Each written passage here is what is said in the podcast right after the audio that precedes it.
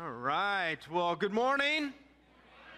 My name is Pastor Brad, uh, senior pastor here at First Baptist, and it is great to have you here. If you have an outline, you can take that out, and you'll see that we are talking about renewing your hope today, looking through First Peter chapter two, verses eleven through twenty-five. If you have your Bibles, and if you want to open that up, I'll be reading from that passage. If you don't have a Bible, there should be one in... Um, Uh, underneath the seat in front of you or upstairs in the pew in front of you. If you don't have a Bible at all, though, come get one from our Next Step Center. We'd love to put one into your hands. You can have that one for free.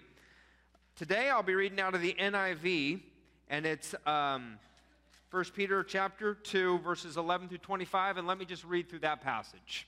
It's on the screen as well. It says, "Dear friends, I urge you as foreigners and exiles to abstain from sinful desires which wage war against your soul. Live such good lives among the pagans that, though they accuse you of doing wrong, they may see your good deeds and glorify God on the day that He visits us.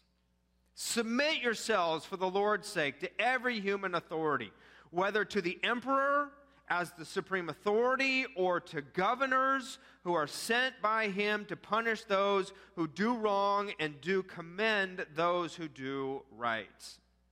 For it is God's will that by doing good you should silence the ignorant talk of foolish people. Live as free people, but do not use your freedom as a cover-up for the evil. Live as God's slaves. Show proper respect to everyone. Love the family of believers. Fear God. Honor the emperor. Slaves, in reverent fear of God, submit yourselves to your masters, not only to those who are good and considerate, but also to those who are harsh. For it is commendable if someone bears up under the pain of unjust suffering because they are conscious of God. But how is it to your credit if you receive a beating for doing wrong and endure it? But if you suffer for doing good and endure it, this is commendable before God. To this you were called, because Christ suffered for you, leaving you an example that you should follow in His steps. He committed no sin, and no deceit was found in His mouth. When they hurled their insults at Him, He did not retaliate. When He suffered, He made no threats. Instead, He entrusted Himself to Him who judges justly. He Himself bore our sins in His body on the cross, for we, so that we might die to sins and live for righteousness. By His wounds you have been healed, for you were like sheep going astray, but now you have returned to the shepherd and the overseer of your souls." It's a great word that Peter gives to us. And really it deals in this area of unfair treatment that is given to you for things that, you know, possibly you, you don't deserve. Uh, any of you ever been unfairly treated or in some way, somehow? Yeah, all of us would have raised our hand at some point in some time. Maybe it's something at work. Maybe it's something that we took the blame for that we did not do. Uh, and if you are married, single, younger or older, maybe life just kind of threw you a curveball. You swung and missed, and you just kind of turned back and looked and said, "Wow, I didn't see that coming." And it's hard because it's kind of hard to complain about this because the common response back to back to us is what? It's life isn't what? Fair. Life isn't fair. I mean, we've had it said to us. We've said it to other people as well. And it's true. Life isn't fair. Maybe you got the car that just does not work right and they classify it as a lemon, but what can you do about it? Right? Maybe you uh, have had harsh treatment from your boss at work. Maybe your spouse, husband or wife, maybe they chose to leave you. Maybe, maybe you're not married yet. You're kind of wondering, all my friends are married and I'm not. I feel kind of left behind here. Or maybe you're at the place of desiring to have children and you're like, well, you know, others can have five, six, seven, eight children and, and we can't get pregnant. Maybe a disease has attacked your parents or your elderly people that you care for, and you say, I'm an only child, or I'm the only one who can even care for them. It just seems kind of unfair. Maybe you've tried to get into a college, and, and it's not going your way, the college of your choice. Maybe you didn't get the job promotion that you thought you should have gotten. You were next in line, and it hasn't come about. Life isn't fair. And, and so many times we have a response to that. And a lot of times it's done in our nature or in our flesh. And so on your outline, I wrote down some natural reactions to unfair treatment that we might experience in our lives. And let me give you the first one there. The first one is the passive pattern. That is, we feel sorry for ourselves. When something happens to us unfairly, we feel sorry for ourselves. And really, this could almost be called a, a passive-aggressive reaction maybe that we would have, because outwardly, you know, we, we're passive, but inwardly, we are just plotting away at how we can make this right, right? The unfair treatment kind of reminds me of the guys in the military uh, who were stationed in France during World War Two, and they hired a local French boy to do their cooking and their cleaning for them. And, and these American G Is, they were practical jokers on end. I mean, they would take buckets and they would place it up above the door, and when he would walk in, the bucket of water would fall on his head. Uh, they would nail his shoes to the floor, so God put his shoes on and he couldn't lift them up from the floor. They put snakes in his bed and do other things like that, and he would always take it in good nature. He, he you know, just kind of like, okay, I'll take the brunt of their jokes. I won't say anything about it. He didn't blame. He, he didn't have temper tantrums. He was very passive. And finally, the guy started to feel sorry for him, and they're like, oh, man, we feel kind of guilty here to this little boy who's taking this from us. And so they said, look, we know these pranks aren't funny anymore, so we are sorry. We will stop them. He looks back at them. He says, you mean no more buckets above my head? He said, no, no more buckets. He said, no more nailing my shoes to the floor. He said, no, no more shoes to the floor. No more snakes in my bed. He said, no, never again, never again. He says, okay, then no more spit in your soup.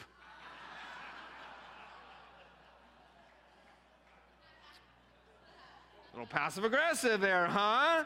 Yeah. Yeah, we, we, we feel sorry for ourselves, and so we do something about it. Or maybe it's, in fact, you know what? I saw somebody point at someone else like, that's you. Here, here's what I want you to do. You look at these uh, different natural reactions. Um, just put a check mark by when I describe these, the one that's you. And if you're sitting next to someone you know, just go ahead and reach over and circle it for them, all right? This one's you, all right? All right? Um, secondly, there's the aggressive pattern. The aggressive pattern where we blame others for our issues or our problems. We, we keep track and we get back at them. It's that old saying, I don't get mad, I get what? Oh, you guys know that, don't you? Huh? Huh? Maybe, maybe that's true here. I, I heard about the guy who got bit by a dog. And um, doctor he goes to the doctor, and the doctor says, I am sorry, but you have rabies. And the guy's freaking out. Rabies? And he takes out a piece of paper and a pencil, and he starts to write some things down. The doctor thinks that he's making out his will. He thinks he's going to die, so he starts to make out his will. The doctor says, you know what? Listen, you don't have to make out your will. Um, you're not going to die. There's a cure for rabies. He says, oh, I know that. I'm just making a list of the people I'm going to bite now. There's the aggressive pattern, right? Get even when something unfair happens. So, so there's the passive pattern, there's the aggressive pattern, that is you blame others, and then the third is the holding pattern. The holding pattern. We deny our feelings. We deny them. We're just going to say, ah, no, nothing's wrong. I'm okay. Not a big deal. Doesn't bother me, when we know it does. And so look at those. Which one do you do most often when life is unfair to you? Because let me say this. Listen, the greatest test of your character will be how you respond to unfairness. Let me say that again. The greatest test of your character will be shown, will come out, will be revealed, and how you respond to unfair treatment that is given to you. And so Peter writes this letter to show us the supernatural response that if you're a part of the family of God, you can take, that you should take.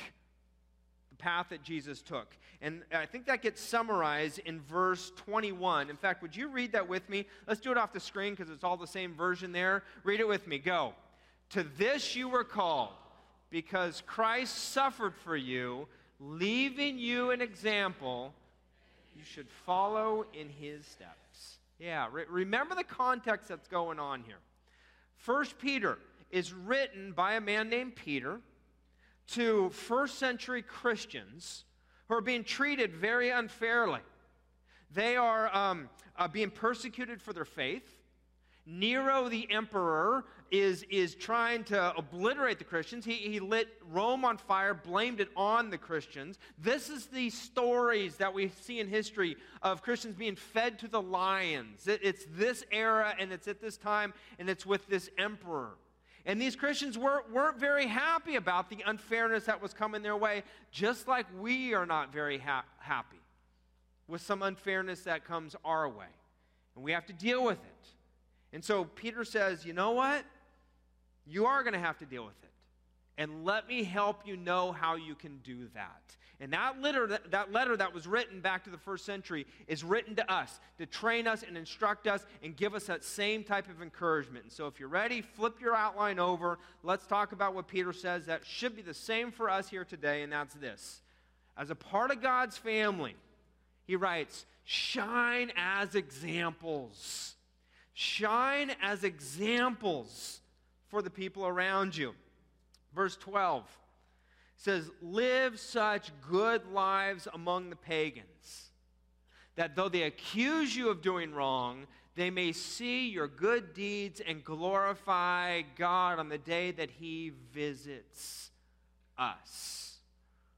Now look at that phrase, may see your good deeds. See, here's what's sad.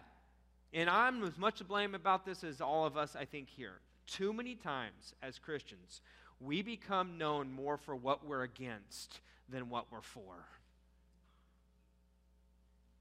We become more because we have to be outspoken against the culture for the differences that are taking place with God's word and what the culture is. And so we become labeled in that way of more what we're against, what we're against, what we're against, what we hate, what we hate, instead of what we're for and maybe what we love and encourage. Because what happens then is that gets carried over to the church. And the church becomes more about what we're against than what we're known for. The church becomes known more for the negativity. And you know what I would hope Stockton would know about us as a church, that we are a church that is accepting of all people. Let God then deal with them as they come in and hear his word and have their lives broken open, as all of our lives should be by God's word. I would hope that we are a church that would say we uh, are, are here to help people who have been hurt by organized religion, as organized religion can often do that. That we are a church that will help people search for a faith. I pray that there are some of you here today who are searching out your faith. That you're not sure about which way to go. And maybe you just came from, somebody said, well, I go to First Baptist, and you know life has been tough and difficult. And today you're saying, well, let me give it a start.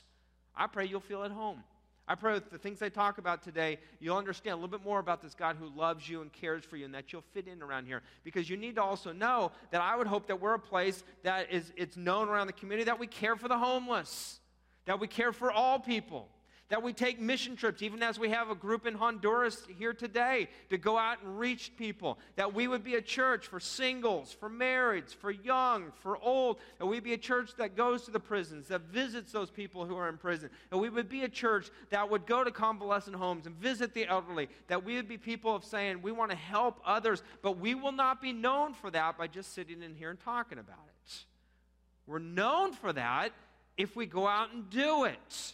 We're known as a Christian by our deeds. So let's not talk about maybe as much what we're against or even what we're for. Let's show it. Let's model that. See, too many people say, ah, church, I don't need to go to church. Church is boring. What good does it do for me? They're just a bunch of sinners acting like they're not. You know what that is? That's a mislabel. That, that's a mislabel. Well, yes, we are sinners, but I hope we're not just acting like we're not. Because we get labeled in that way.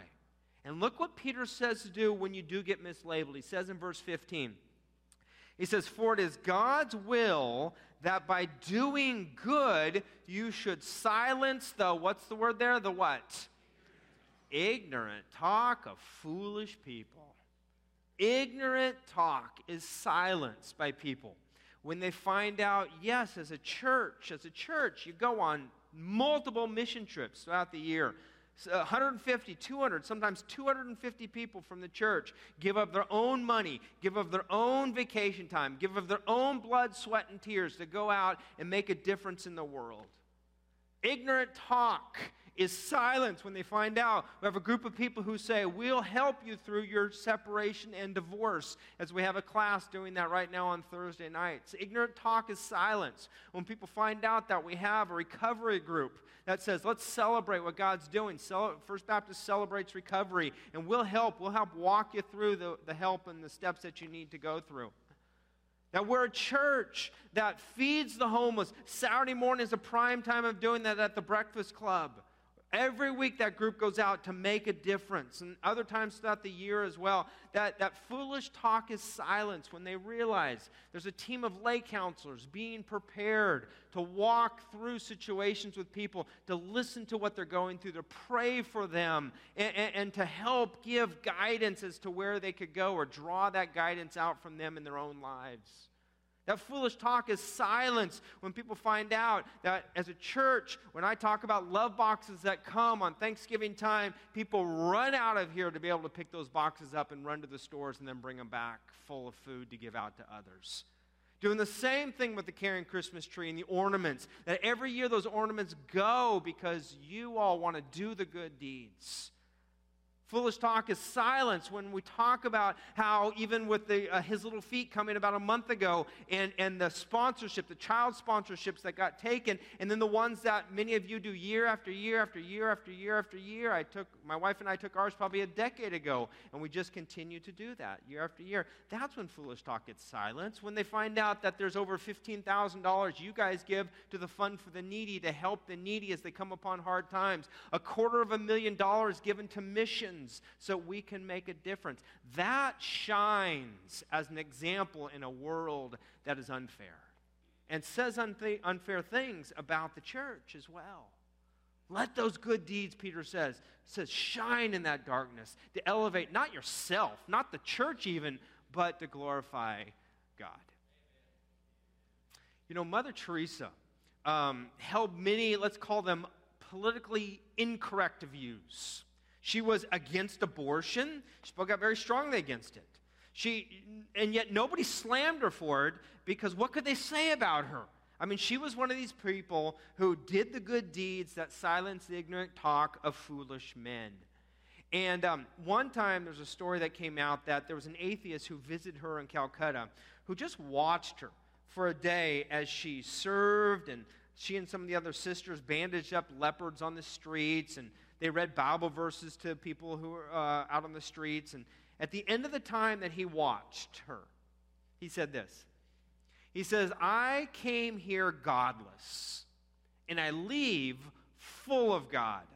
I came here full of hate, and I leave full of Jesus. Because of the love I've seen in you, I now believe. And she didn't even say a word to that person directly. But it's the principle that Peter's talking about here. He's saying, let those good deeds shine so that your Father in heaven may be glorified. So shine as examples. And the second thing that he talks about in this passage here is this. He says, give respect to authority. Give respect to authority. Now, I know this may be kind of tough to do in two thousand sixteen.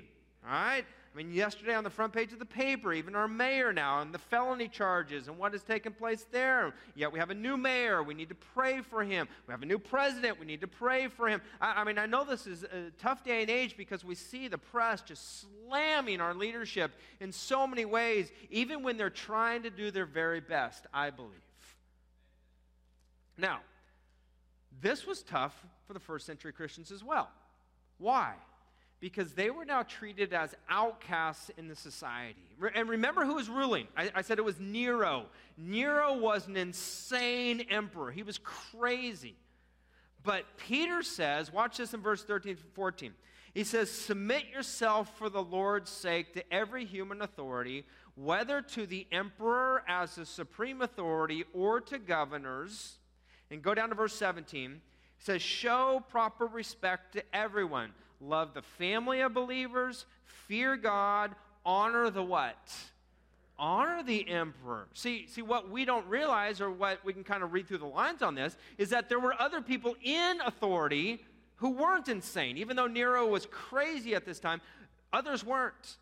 And so Peter was knowing that God laid it upon his heart to say, yeah, our society has to continue on. We need to abide by them. And when those laws were not in conflict with God's law, those laws then need to be obeyed. So let's, let's kind of put this into context here in two thousand seventeen. Uh, there's a date coming. April fifteenth is usually the date, but it's coming on April seventeenth this year. What is that, what is that day? What's it called? Does that mean that we need to pay our taxes in this day and age? First Baptist, say yes. Okay, yes. Yes, we need to abide by those. That's the law of the land. We do need to pay our taxes. Does that mean that we need to obey traffic laws? In, in, in First Baptist, say yes. Yes, we do, even though I found out a lot last week that many of you are sinners in that area, right? That your right foot has not quite received salvation, right? All the rest of your body has except for your right foot. I heard that from somebody. They told me, they said the last thing, last part of my body to be saved was my right foot. But you need to. It also means that when we disagree with those in authority, we can do it respectfully, right? And again, that may be a little hard to do, but when, because when someone's character is ungodly, let me, let me, let me share with you though. When someone's character is ungodly, if you can't respect the person, you can still respect the position. Amen? That's what needs to take place. And we need to remember that. We need to pray for those in the leadership. We need to still give respect to those who are in authority because they're placed there. And we see this throughout Scripture. We have all of Scripture to go through and see these promises or these principles that God has placed these people in authority. And so we need to follow right in, long, in line with them. Not always agreeing with them. Not always saying, well, that's exactly what we should do. No, but to understand uh, what's the heart behind it, and if it's not in direct contrast to what God's law says, then yes, we need to follow those uh, laws that are in place. And so, shine as examples, give respect to those in authority. Let me give you the third step that Peter says to take when life treats you unfairly. He says, soften your reply. Soften your replies. Now, what do we mean by that? Go to verse nineteen. It says, for it is commendable if someone bears up under the pain of unjust suffering because they are conscious of God. But how is it to your credit if you receive a beating for doing wrong and endure it? But if you suffer for doing good and endure it, this is commendable before God. To this you were called, because Christ suffered for you, leaving you an example that you should follow in his steps. Jump down to verse twenty-three. When they hurled their insults at him, he did not retaliate. When he suffered, he made no threats. Instead, he entrusted himself to him who judges justly. And understand this. two thousand years ago, there was a kangaroo court who sentenced to death the only perfect man who ever lived. How unjust is that? But Christ stood and did not retaliate. When he was whipped, when he was beaten, when he was scourged, he did not fight back. They spit on him. They ripped out his beard. They forced a crown of thorns deep into his skull. They nailed his hands and his feet to a cross. But do you remember what Jesus did? He looked down at those people who were not sorry for what they were doing. And not only did he not retaliate, but he pronounced a counter sentence onto them. Remember what he said? He said, Father, what? Forgive them. But, but, but, but, but they're not wanting to be forgiven. Doesn't matter. Father, forgive them. They don't know what they're doing. And Peter holds that up as the example for us to follow. Now, is that not just the opposite example of what we're given in this, you know, this get even, fight back kind of culture that we live in today? Man, can we use this? Absolutely we can use it. When you get hot under the collar and something is unjust to you and you're just ready to explode, maybe it's something small. Maybe like you go out to lunch even afterwards and your waiter serves you something late or cold or it's not the right order and you're just waiting to get ticked off, or maybe you're driving out of the parking lot, even driving out of this parking lot, someone cuts you off and you want to do something about it. Christians, they're not a Christian, they're cutting me off, so I'm going to cut them off because I am a Christian. You know, I mean, it's like, really?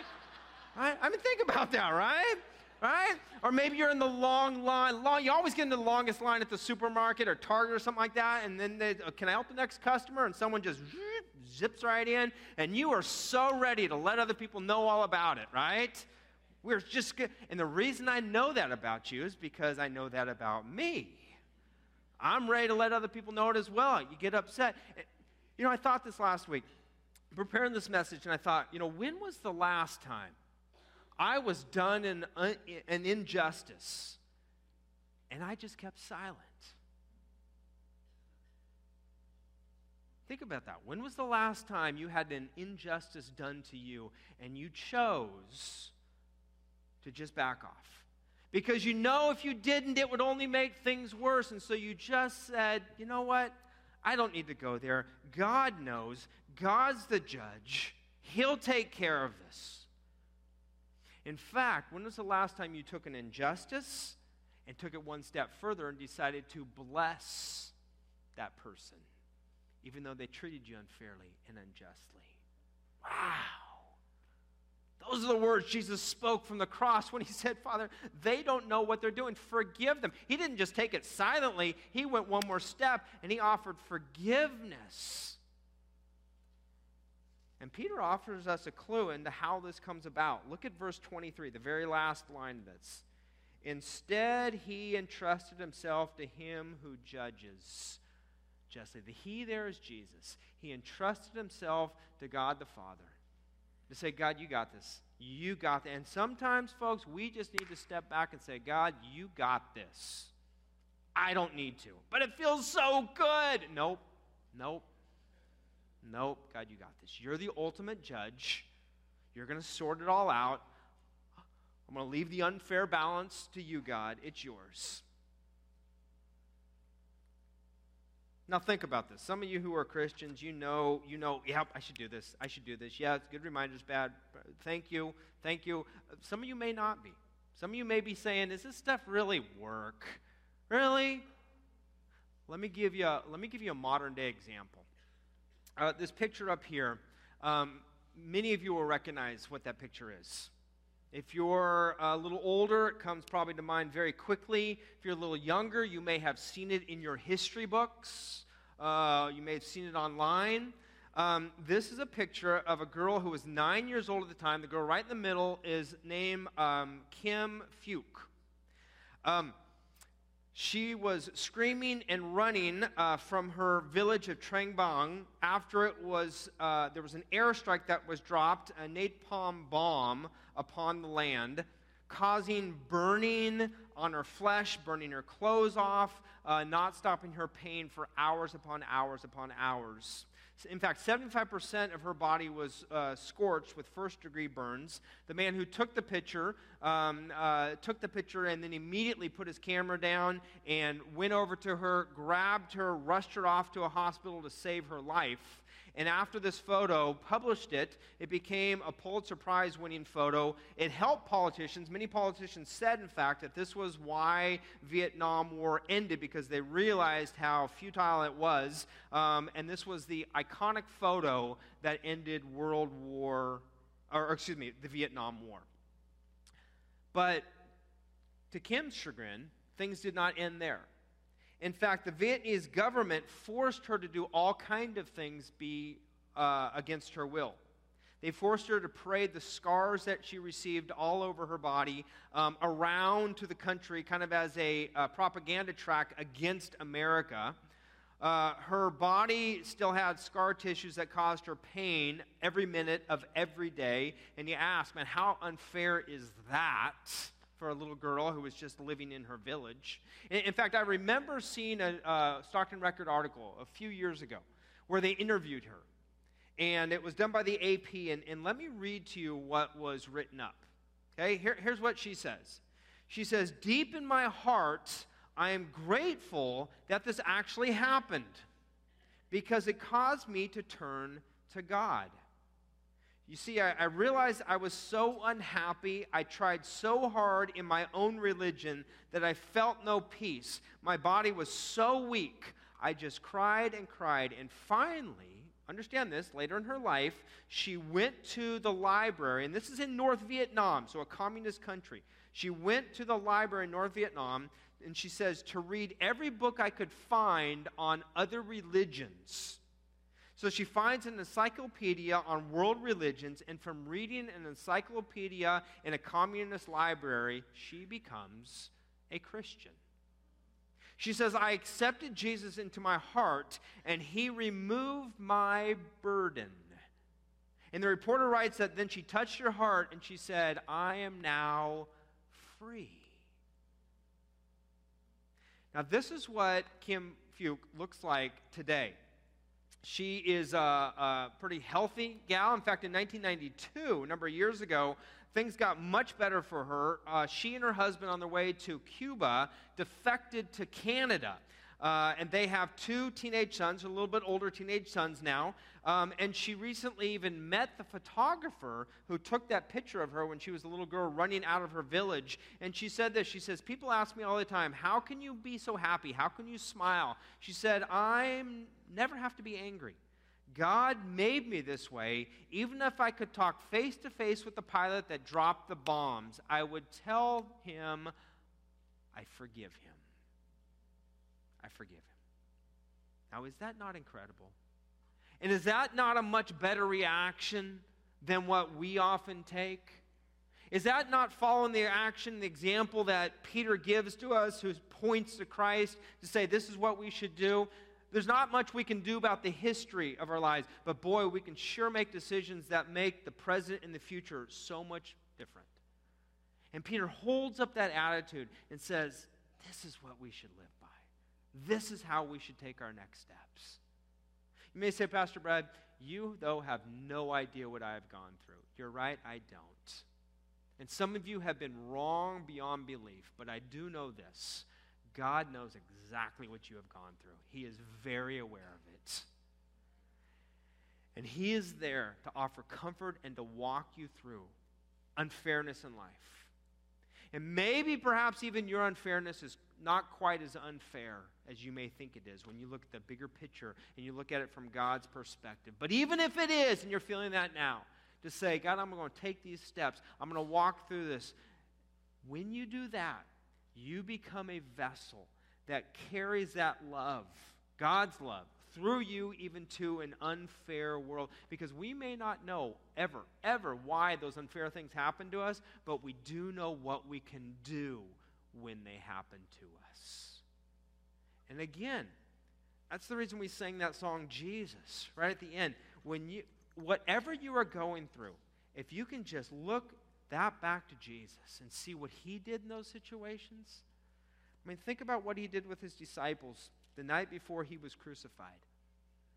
He gathered them in an upper room, and he said, hey, guys, I, I know you're not always going to be uh, real faithful to me. He said this in so many words, but I never want you to forget what I'm going to do for you.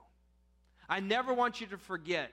This is my body. This is my blood. And he had some bread, and he passed it around. And he said, take and eat. And then he had some, some wine, and he passed that around and said, drink. And I'm sure they were scratching their heads. They weren't fully sure of what he was getting at by saying that. But within twenty-four hours, oh, they knew. They understood that his body was broken on that cross. His blood was shed for them. And they went back and they put all these things together and they recorded it in Scripture. And Matthew, who was right there at that table, said it went like this. said, while they were eating, Jesus took bread, gave thanks, and broke it, gave it to his disciples, saying, take and eat, for this is my body. Then he took the cup, gave thanks, offered it to them, saying, drink from it, all of you, for this is my blood of the covenant, which is poured out for many for the forgiveness of sins. And I tell you, I will not drink of this fruit of the vine from now on until that day when I drink anew with you in my Father's kingdom. And so what Jesus is saying here is, until I come again for you, remember what I did for you on that cross. Remember what the elements I've shared. And so, you know, around here at First Baptist, we don't have a set time. We don't have a set amount of times that we do this throughout the year. But we do it ten, eleven times throughout the year. And we remember, we celebrate what Jesus did for us until he comes again. Do this in remembrance of me, he said. Now, some of you may say, well, I've never done this before. Am I invited to? If you are not a member here at First Baptist, that's fine. You don't have to be a member. What you do need to be is a part of God's family. You do need to have said yes to him. And when you've said, yes, Jesus, you are my Lord and Savior, then we say, partake of these elements. Take, remember, enjoy. You do this recognizing with him. You do this to come together with him. That means, though, that if you've not accepted Christ yet, if you've not made a decision to say, Jesus, you're my Lord and Savior, then we would just say, allow these elements to pass. Don't take of them quite yet. But we're going to say a prayer here at the end. And if you're ready to make that decision, then it's open for you too. Now others, you may come in here with a hardened heart. You may come in here feeling like you've really got kicked around this week and there's some people who've done it and you got some kicking around to do back to them. That's where I would say allow the Spirit to work. Allow the Spirit to open your life. Allow that forgiveness to be, because you want to come to this time not withholding grudges, not withholding forgiveness, but to be open and say, Lord Jesus, I come clean because of what you've done for me, and I bless others in the same way. And so I hope you've come that way. If you're part of his family, these are for you. If you're not yet, let me give you that opportunity right now. Let's pause for a moment. Let's pray together, okay? Lord Jesus, I, I thank you that you have included us in your family. For anyone, anyone who says yes to you, anyone who believes that you are God's son, raised from the dead, believe in your heart, confess that with your mouths, that you are Lord and Savior. Lord, you have said, come and take and eat and enjoy. Do this in remembrance of me and what I did for you. And so, Lord, we do that today. We celebrate what this time of communion, Lord's Supper, the Last Supper means to us. But, Father, I know that there are some others here today who you also invite, are inviting into your family. Maybe they just haven't said yes yet. And folks, if that's you, if you're feeling that right now, that, boy, I, I haven't taken that step and I know I need to, then today would be your day to say, Lord Jesus, I invite you into my life. In your own heart, just say those words, Lord Jesus, I invite you in.